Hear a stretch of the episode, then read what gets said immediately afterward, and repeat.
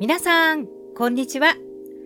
声を通して愛を伝えられる人を増やしたいナレーターの桐原さとみです。いやー、今年一年を振り返る時がやってきましたね。今まで見て見ぬふりしていたものにようやく手をつけ始めて頭が真っ白になりがちです。温かい飲み物でブレイクしながら頑張っています。その温かい飲み物といえばなんですけれど昔朗読のライブを行ったんですけれどもタイトルの一部に飲み物を入れたんですね。アイスコーヒーとするかホットコーヒーとするか随分ミーティングしました。そうやってミーティングしているうちに秋になったので結局ホットコーヒーが入ったんですけれど五感言葉の感覚ってかなり違うものがあるなぁと思った思い出があります。さて話はちょっと変わるんですけれどもその言葉といえばこんまりメソッドという言葉皆さんはご存知でしょうか？アメリカエミー賞の候補に上り詰めた片付け術を広める近藤まりえさんの片付け方法のことなんですけれど海外でおなじみになりつつあるようですね。その近藤まりえさんのプロデュースを一手に担っていらっしゃるのが旦那様の川原匠さんとおっしゃる方です。その川原さんの記事を先日見かけました。川原さんは会社員時代はうまくいかなかったんだそうですが奥様をプロデュースすることでご自身の才能が開花したんだそうです。それで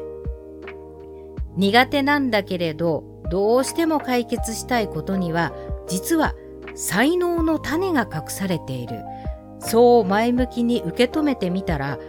自分の欠点も大切に思えるようになるはずです。って記事でおっしゃっているんですね。私もこれには、ああ、そうかと思ったことがあるんです。喋り手の世界の住人っていうのは才能の塊の方ばかりで、30代を超えますと大変悩みました。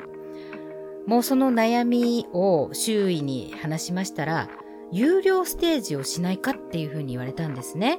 それが女性5人による朗読ライブだったんです。あの、ホットコーヒーっていうタイトルがちょっと入ったライブですね。もうこれをチケットピアで販売なんかすることになりまして、もうほんと震えましたね。そして毎日の練習です。その練習を毎回部屋の柱の影から覗くおじさまがいらっしゃったんですよ。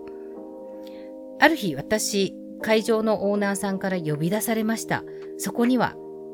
例の柱のおじさまがいらっしゃったんですね。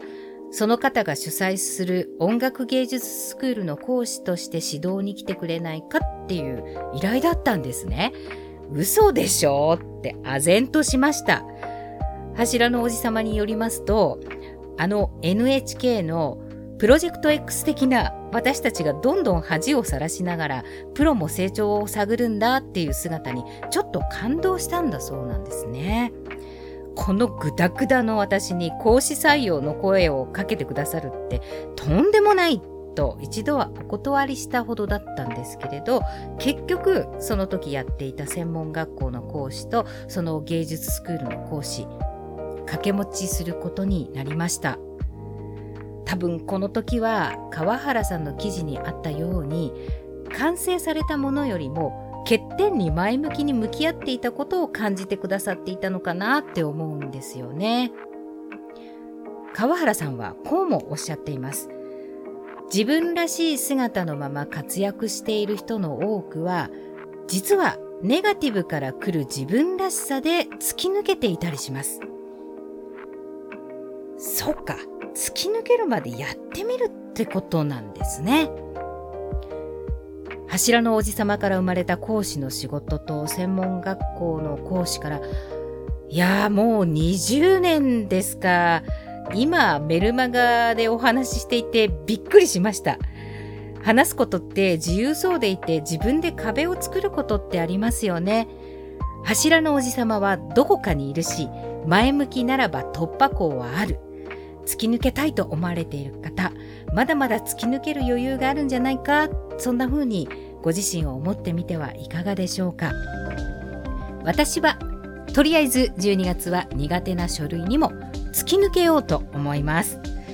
本日もお読みいただきお聞きいただきありがとうございました。